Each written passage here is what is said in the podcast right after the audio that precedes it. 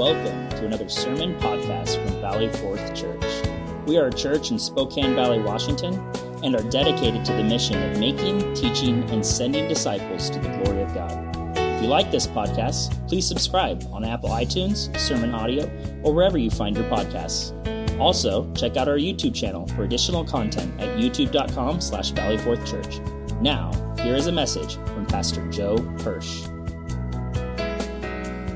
We're going to be touching on Isaiah chapter 6 this morning in a wide ranging message covering many scriptures. Uh, but I'm going to use Isaiah 6 as a uh, touch point uh, for the great theme that we're going to talk about today. So let us hear the word of God together. Isaiah wrote this In the year that King Uzziah died, I saw the Lord sitting upon a throne, high and lifted up, and the train of his robe filled the temple. Above him stood the seraphim. Each had six wings. With two he covered his face, and with two he covered his feet, and with two he flew. And one called to another and said, Holy, holy, Holy is the Lord of hosts. The whole earth is full of his glory. And the foundations of the threshold shook at the voice of him who called, and the house was filled with smoke. And I said, Woe is me, for I am lost, for I am a man of unclean lips and I dwell in the midst of a people of unclean lips, for my eyes have seen the King, the Lord of hosts. Then one of the seraphim flew to me, having in his hand a burning coal that he had taken with tongs from the altar. And he touched my mouth and said, Behold, this has touched your lips. Your guilt is taken away, and your sin atoned for. May God's majestic and holy word reveal its majestic and holy God to our hearts. Amen. You can be seated.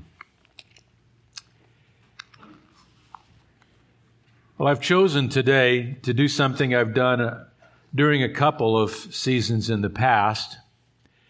I want to take the Sunday after Easter to bring a a follow on message to the Easter series. So, this is really a portion of the Easter study and thinking that I've done. In times past, the, the great message of the Passion of the Christ has been so resonant in my heart that I felt it was good to follow up one more Sunday from the scripture about it. So, we're going to do that today in this season in which we've considered the death and the resurrection of Christ. As I mentioned on Good Friday, the passion of Christ seems to be the most attractive factor to what Jesus experienced in, in his life, death, and resurrection. The, the suffering of Christ is what the human earthly eye is drawn to. And uh, yet, the, the purpose behind all of that is what God really wants us to see. The physical suffering of Jesus was deep and it was significant, but it's not the fullness of the story. It's why he suffered that God wants us to under, or what, it's, it's what God wants us to understand and the purpose behind the passion, if you will.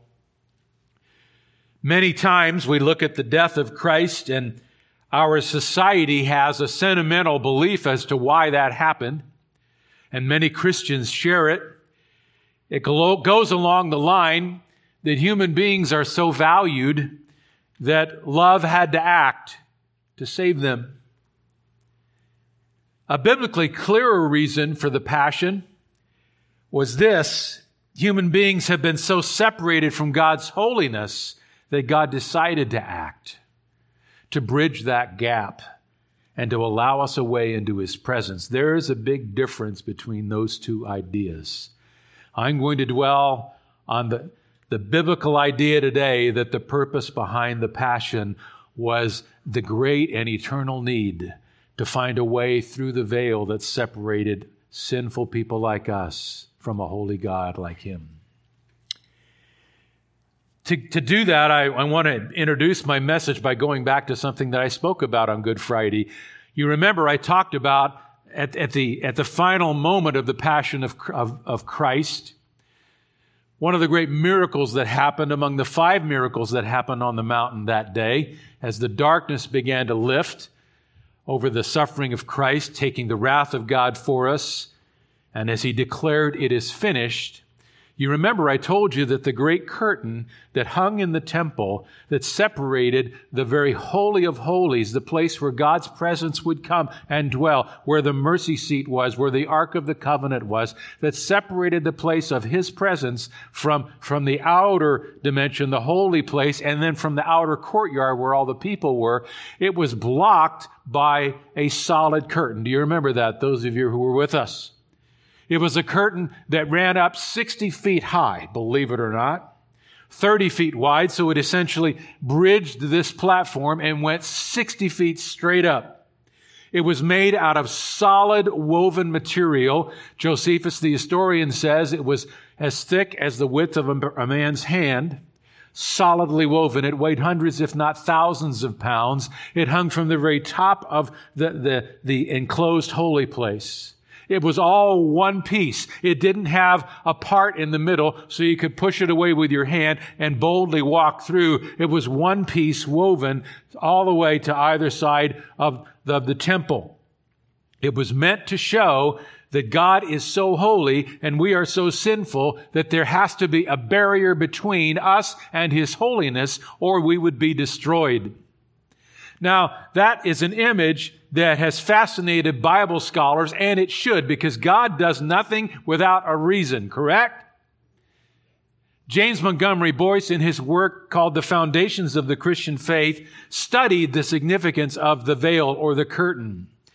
It was first placed in what was called the tabernacle. How many are familiar with the word the tabernacle? That was the tent that was placed and designed by Moses at God's command so that God's presence could come and be near his people as they uh, made their way through the wilderness. Later, the temple would be built to replace the tabernacle.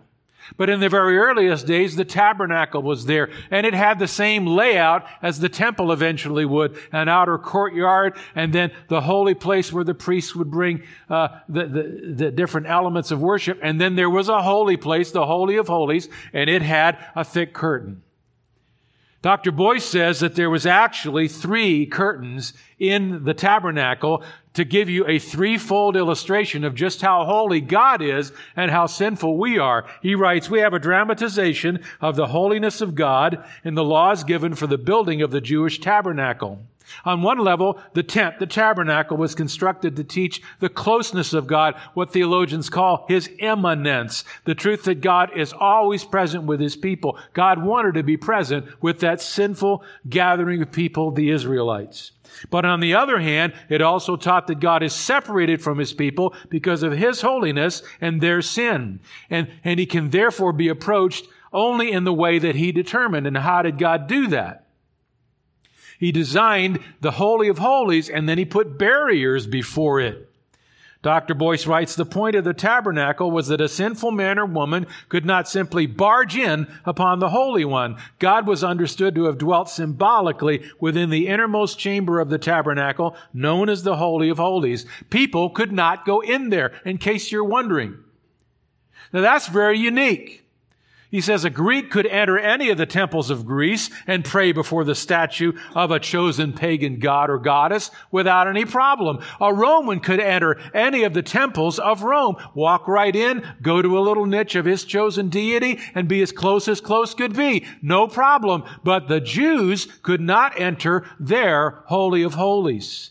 In fact, only one person could ever go in. That was the high priest of Israel. And even he, even he could go in only once a year. And that only after having made sacrifices for himself and the people in the outer courtyard. The Holy of Holies, the innermost chamber of the tabernacle was separated from the holy place, the outer chamber, by a thick veil, a curtain. It was called the veil in the scripture. I described it to you just a moment ago.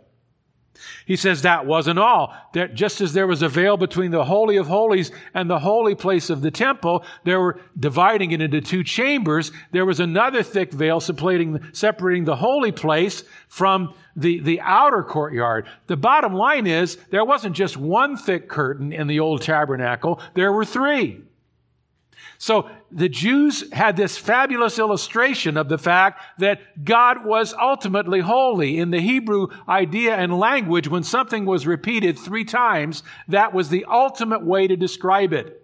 This is why the angels call out to one another, holy, holy, and holy. Kadosh, Kadosh, Kadosh in the Hebrew, calling out one to another, God is intimately and ultimately holy. There's no limit to his holiness. And so the three veils in the tabernacle were designed to show that God was holy and separated from us. He could only be approached by one man once a year, and that man had to have made a blood sacrifice for himself and for his sins and the sins of the people. I think you get the image. The barriers were meant to make a point. Now, what happened if a person decided to ignore the barriers in the tabernacle and decided to push his way around that curtain? If he wasn't the high priest on that holy day with a blood sacrifice made, he would be incinerated. And all the Jews knew this. The wrath of God would flame out against him. So that's an image of the eternal problem that that sinful people have with a holy God. I think you see the point, and God illustrated it to the people, and that is fundamentally the problem that Jesus came in his passion to solve. The purpose behind the passion was satisfying God's holiness, devising a way for us to get past the veil. Does that make sense? It was all about God's holiness. It was all about figuring out a way for unholy people to be in the presence of a holy God. Our society would say, well, God just has to change. He has to become a little less holy. He has to start grading on the curve. He has to lessen his, his purity, lessen his standard, lessen his presence. Oh no. God by definition is changeless. His holiness has stood for all eternity. No, the issue is something had to be done to give us a way past the veil. And so there's my introductory image for you. Now, the problem is holiness. And I want to go and explore that with you. I'm going to do two things in the balance of the message. I'm going to probe the understanding of the holiness of God. I'm going to teach you about God in a way that is seldom taught from the scriptures. We, we end around the holiness of God and get to the practicality of God, don't we? But God's holiness is actually the most defining thing about Him. It is also the most difficult thing to describe about him because we don't understand it because we're so sinful. Defining holiness is really impossible. We can only begin to approach it. Leonardo da Vinci, when he was painting the great painting of, of the Last Supper, all the different characters of the disciples along the length of that table, and he'd finished it all. But the part that kept him, uh, kept him coming back and made the work so extended and took him so long to paint was his ability to paint the face of Christ. He would paint it and then erase it and paint it and erase it and not come back for weeks at a time. And somebody asked him why his work was not finished. And he said, it's him. He says, I can't paint him. Da Vinci understood the holiness and the greatness of Christ and we can't quite paint the holiness of God. I'm going to do my best in the next few minutes to show you what the scripture says about it. I'm going to probe the meaning of it, but it is ultimately indefinable. We can only take a reach at describing it. But this is the way that God describes himself. Now, it's interesting. The holiness of God has been called by theologian Thomas Watson the crown jewel of all the attributes of God. An attribute of God is something that's true about him holiness, justice, mercy, compassion. And, and Watson said God wears all of those attributes like jewels in a crown, but the crown holiness because it defines everything else and it gives power to everything else. This is why in our, in our text that we started with today, the angels used it to, de- to describe God in the ultimate. You notice they didn't say just, just, just is the Lord God. But it's true.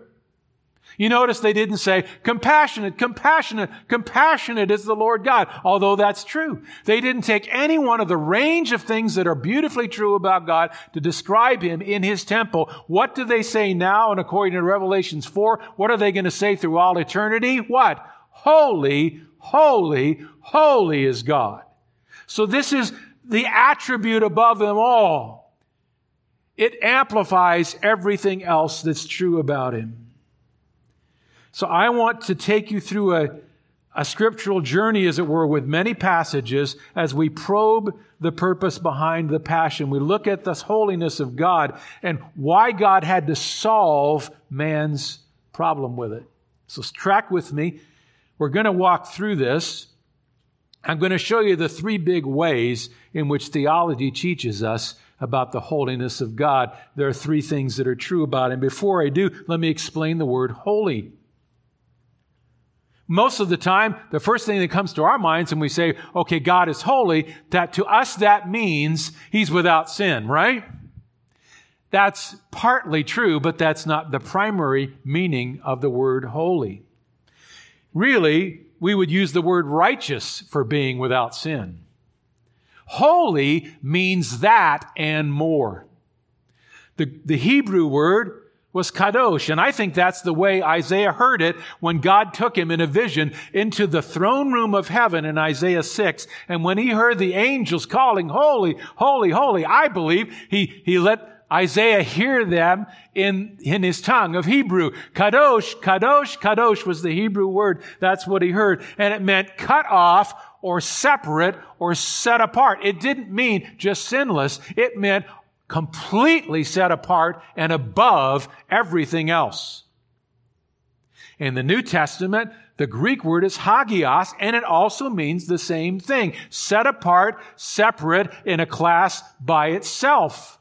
So when we talk about the holiness of God, we're not just talking about no sin. We're talking about being totally different and totally separated and totally exalted from us, from everything we know and everything we can imagine. He is completely different. He's completely above everything. He's above all things. And now, the scripture points this out, just a couple of introductory verses in Exodus 15 11, which was read in our hearing today by David.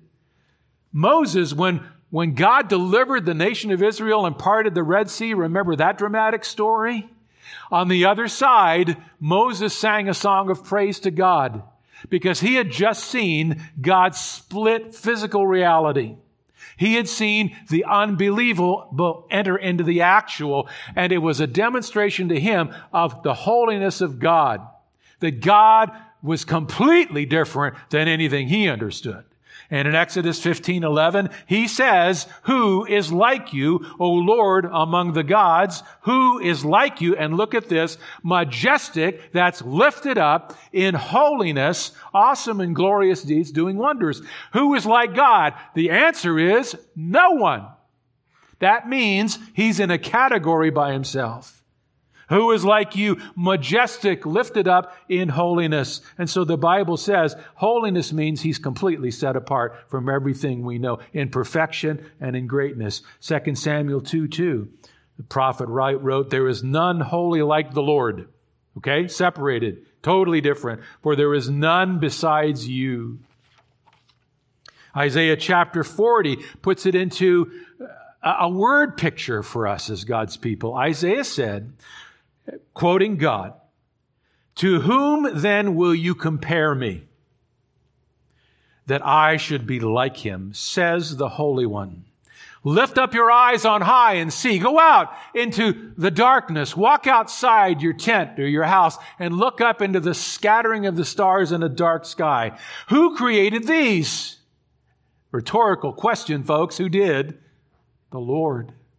He who brings out their host by number, calling them all by name, by the greatness of his might, and because he is strong in power, not one is missing. So God took them out into the, the darkness of the night and gave them the ultimate physical illustration. And he says, as astounding as this is, I am greater than this. I am beyond this. I created all this and I hold it all together star by star.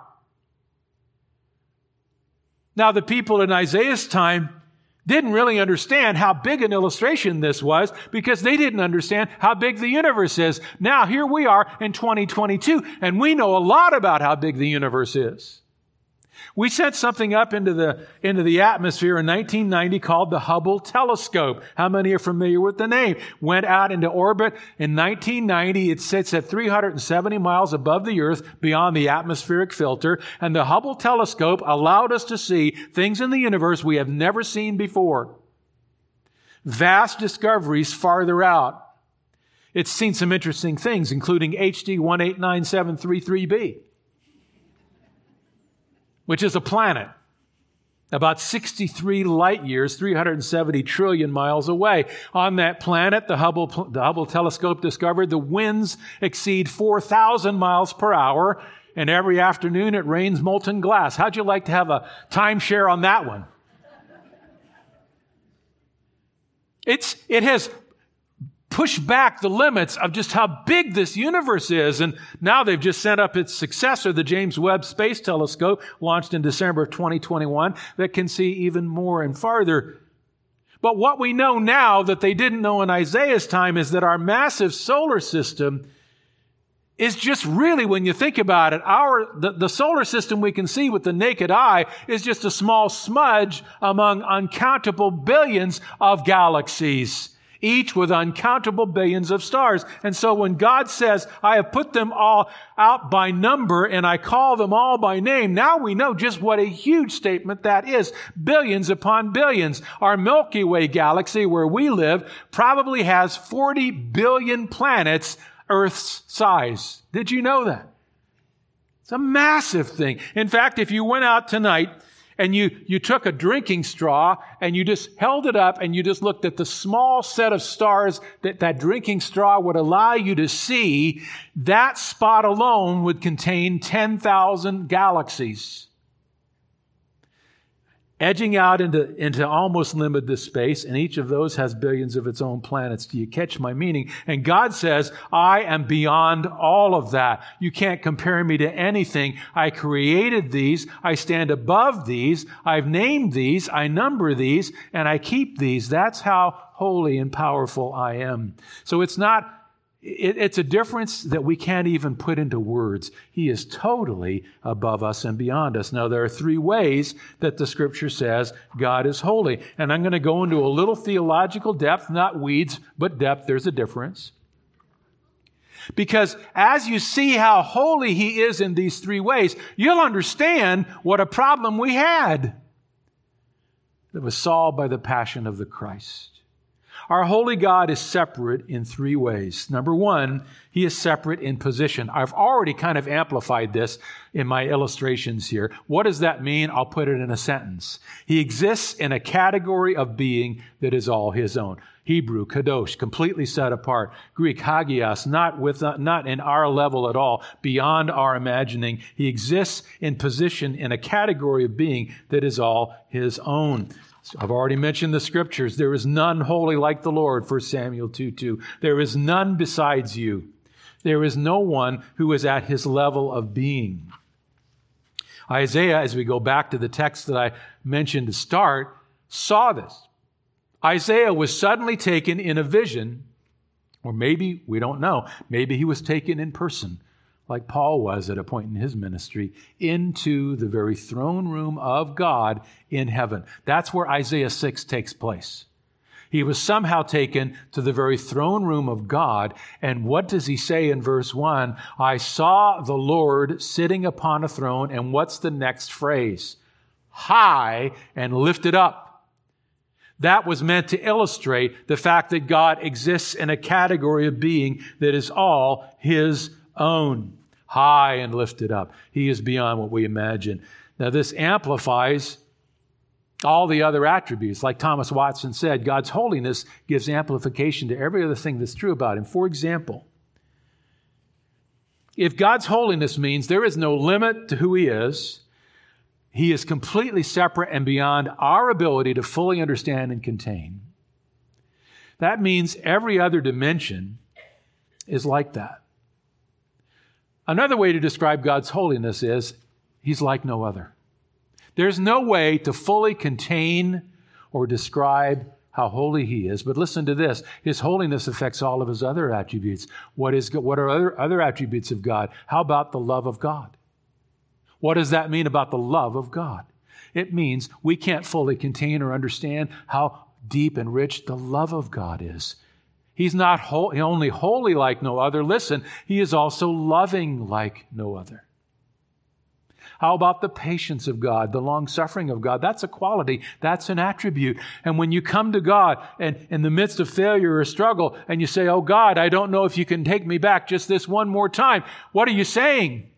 You think God's limited in his love and long suffering for you? Oh no, his love and long suffering are like no other. You can't put any limit on it. So this is a very powerful thing. It means that everything great about God has no limit.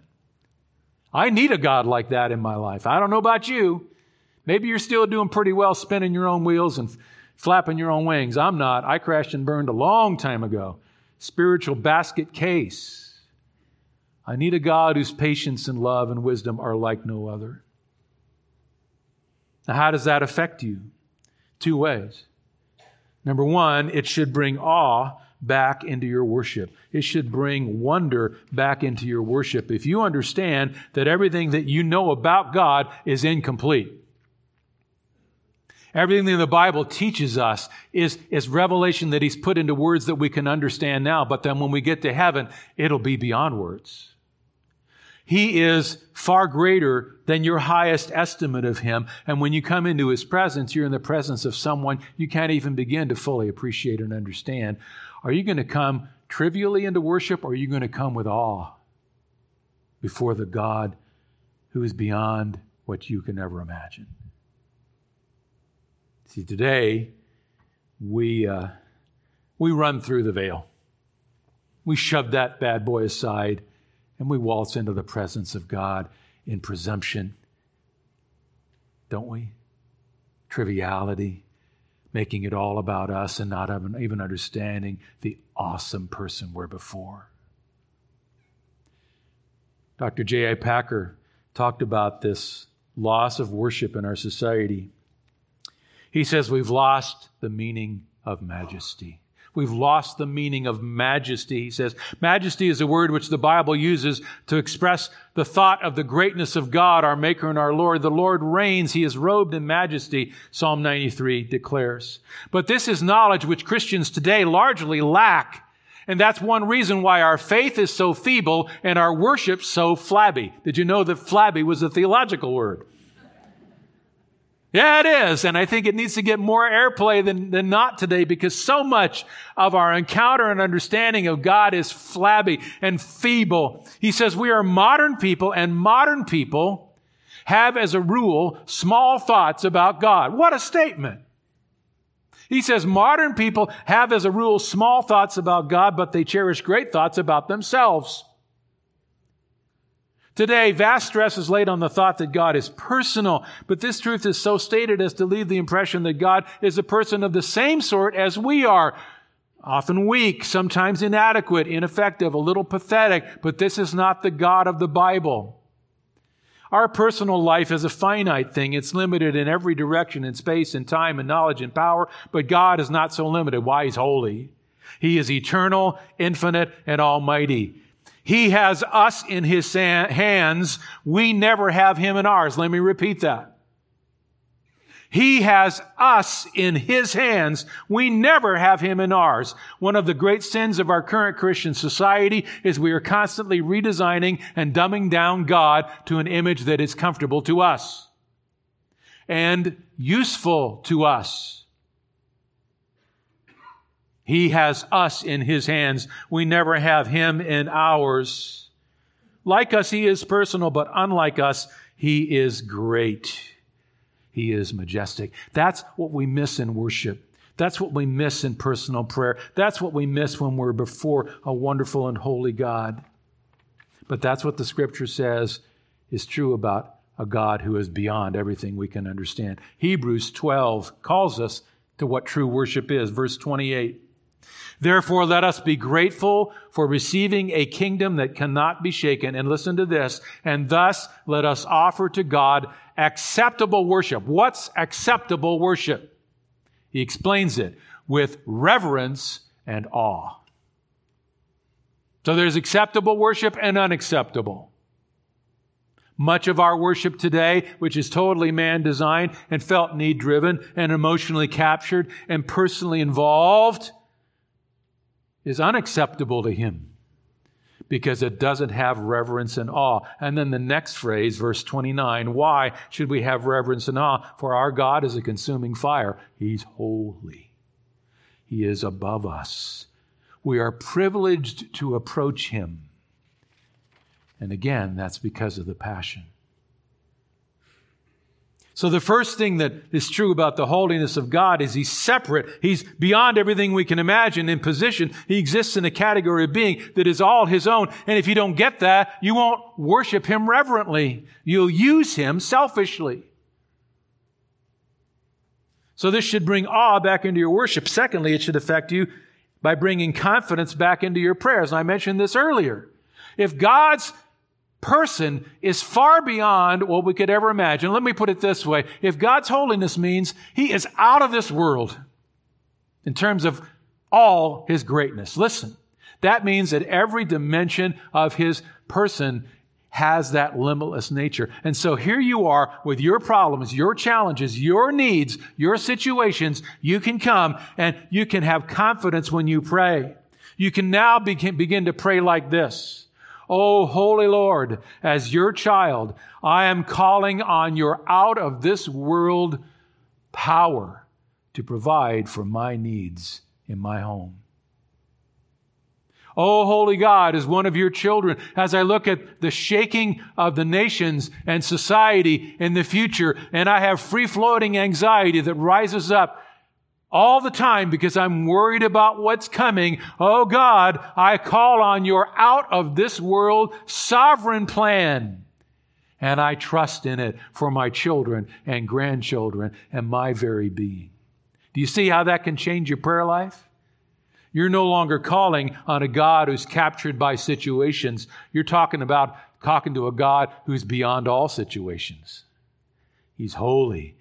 His power is out of this world. His love is out of this world. When you come with a personal failure and you're saying, Oh God, I can now come as your holy child, having this personal moral failure in my life, but I'm calling on your out of this world mercy. Oh God, over what I've done. That's confidence. A great view of God builds great confidence in prayer. I hope you understand it. We're going to rush now as we always do. The second our holy God is, is separate as well in his person. What does that mean? I've put it in a phrase for you. He is infinitely perfect in every way. He defines what it means to be without sin. He is infinitely perfect in every way. In this way, the traditional of whole, understanding of holiness is also true. It is true that when we think of a holy God, it means he's without sin. He's infinitely perfect. And he defines what it means to be without sin. Now, this is a big wake up call for many people in the Christian faith today and in the world today who believe that ultimately God needs to adjust to their standards. True? Oh, no, no. He doesn't meet a standard. Listen, He is the standard. He's holy. That's why the passion needed to happen. Little hint. Now, where does this appear in Scripture? Psalm 96 and verse 9. Worship the Lord in the splendor of his holiness. Tremble before him. Why tremble? Because of his perfect purity and the fact that we are not. This is why Isaiah, if you go back to the passage I opened with in verses 2 and 3, saw the seraphim, these mighty angels that are stationed at the corners of the, the temple of the throne of God in heaven. Why they each had six wings and they covered their faces even though they're perfect beings, and they covered their feet even though they're perfect beings as a sign of God's infinite perfection, His holiness. He is the standard. He's a standard they could not hope to meet. They're in, they are in His presence by His mercy. Isaiah said, I saw his perfection, and all they could do was call out, Kadosh, Kadosh, Kadosh is the Lord of hosts. He's perfect. Now, how does that affect you? Well, it should remind you of the God you will face unless Christ has faced him for you. Let me repeat that. God's perfect moral holiness should remind you that He is the God you will face unless Christ has faced Him for you. And of course, the principle of my message now comes out. The great purpose of the Passion was that Jesus Christ did face the holiness of God for you, didn't He? But so many people are oblivious to this today. I would say that the greatest myth that secular people that I meet hold if they don't outwardly deny the supernatural and say we're just material uh, events, we're biological entities that will, when, when the brain waves stop, who you are stops, that's still the rarity. Most people I meet in the secular world do believe there's another dimension, do believe there's an eternal beyond this one. They do. And they do believe that there must be a creator who powers it. And so I ask them, what do you believe you'll say when you meet this creator on what they call the other side? And you know where I'm going. The, the, the, the, the most often repeated belief is that they will explain their life and their behavior to this creator, and they will look at the balance of their good deeds and how in their mind it overbalances their bad deeds, and that they will walk into eternity having negotiated with God and shown that on balance they were good people. Isn't this the mythology of our society? And yet, everything we've just learned about God says that's an impossible encounter. No, you don't set the standard. He is the standard. A.W. Tozer wrote about this. He said, The vague and tenuous hope that God is too kind to punish the ungodly has become a deadly drug that has dulled the conscience of millions. You, would, you could call people today, our country, an ambient nation when it comes to really accepting what eternity holds. We've, people have put themselves to sleep with the idea that they create the standard and that they'll negotiate their way into the presence of a kindly God.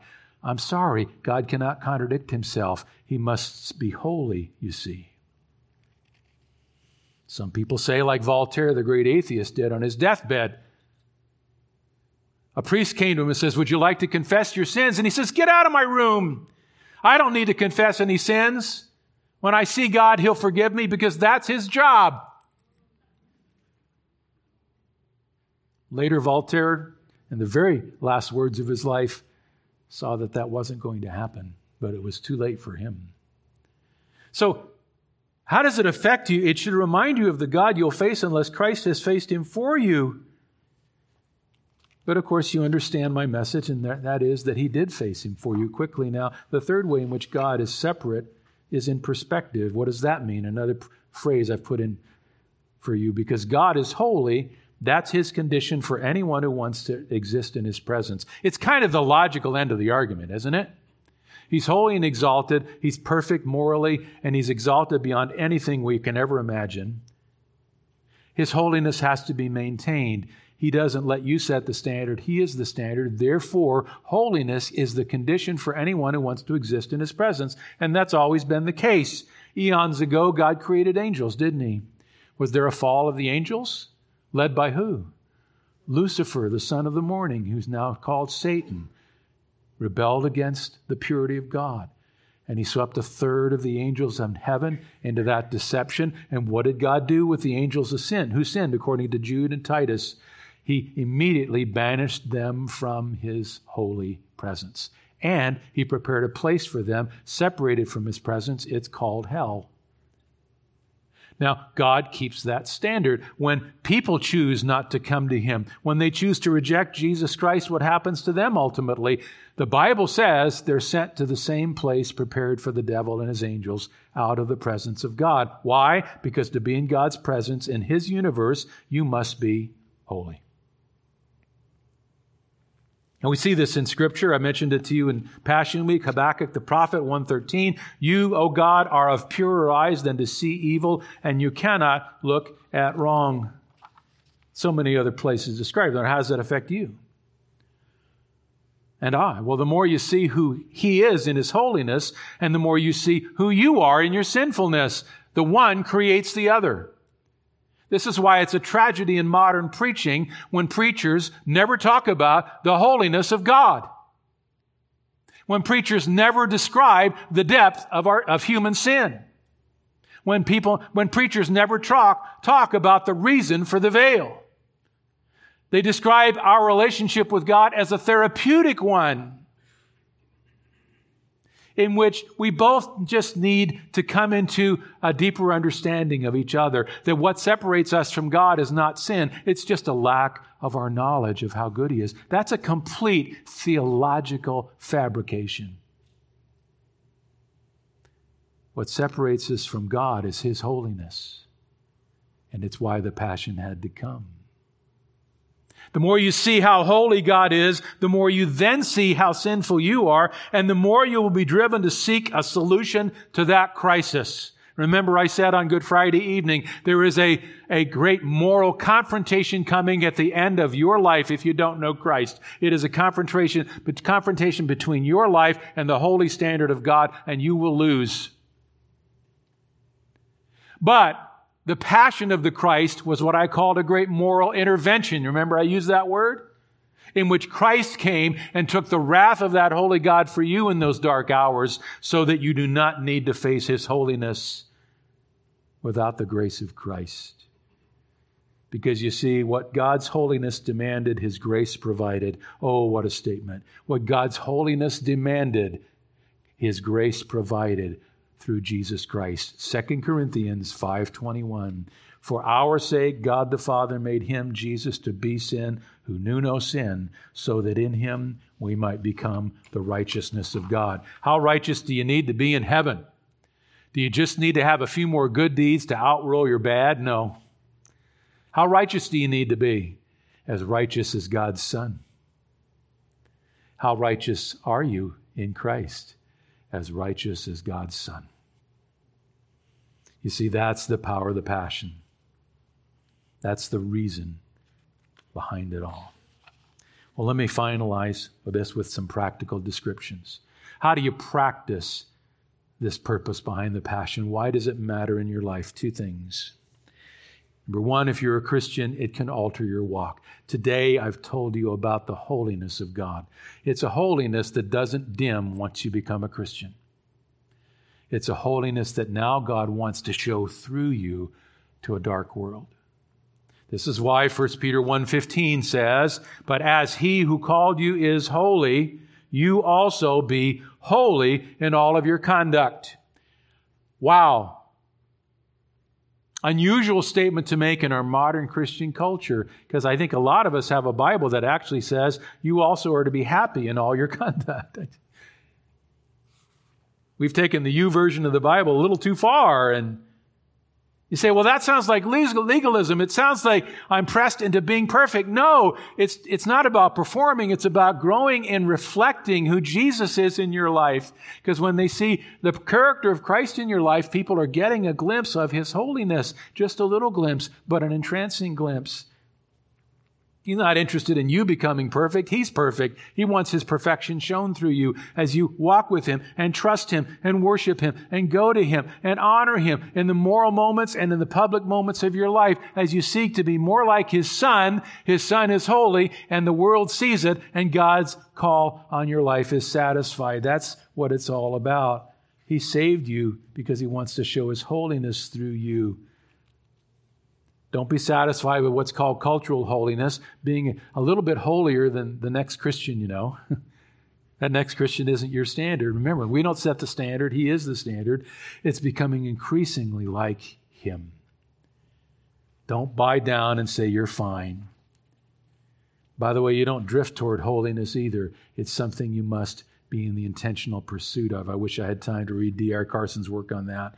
But you don't drift toward it, you move toward it as you seek to submit more areas of your life to Christ. You say, How do I do that? Does it mean I have to give more? Does it mean I have to find a ministry? Does it mean I have to start eliminating some things of my life? No, I, I would say that the great secret to holiness is heart occupation with God, heart occupation with Him, being with Him in worship, being with Him and giving over your heart and your life, and allowing Him to be so much more of who you're caught up with that who you're caught up with begins to be seen in who you are.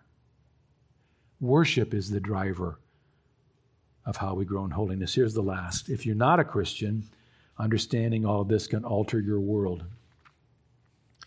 And here we get back to the great purpose behind the passion, you see. Remember, we started with the veil, didn't we? I described that as I began. The great veil that was when Jesus said it was, it is finished. What happened to that thick, impenetrable veil? Was it torn in two? Was it? Yes. Suddenly, from top to bottom. One author put it this way So the presence of God remained shield, shielded from man behind a thick curtain during the history of Israel. However, Jesus' sacrificial death on the cross changed that. When he died, the curtain in the Jerusalem temple was torn in half from the top to the bottom. Only God could have carried out such an incredible feat because the veil was too high, 60 feet high, for human hands to have reached it, and too thick, the width of a man's hand, for a man to have torn it. It was torn from the top down, meaning this act must have come from above. As the veil was torn in that mighty moment, the Holy of Holies was exposed in the temple. God's presence was now accessible to all. Shocking as this may have been to the priests ministering in the temple that day, it is indeed good news to us as believers because we know that Jesus' death has atoned for our sins and made us right before God. The torn veil illustrated Jesus' body broken for us, opening the way for us to come to God. As Jesus cried out, It is finished on the cross, he was indeed proclaiming that God's redemptive plan was now complete. The ultimate offering had been sacrificed. What holiness demanded, grace provided. And that was the great purpose behind the Passion. That's the story. It's the often lessened story of the Passion. And so, as you consider all that I've said to you? Do you understand the holiness of God and the mighty work that was done? So that what holiness demanded, grace provided. And have you met your Savior? Come to Him as the one who opened the veil for you.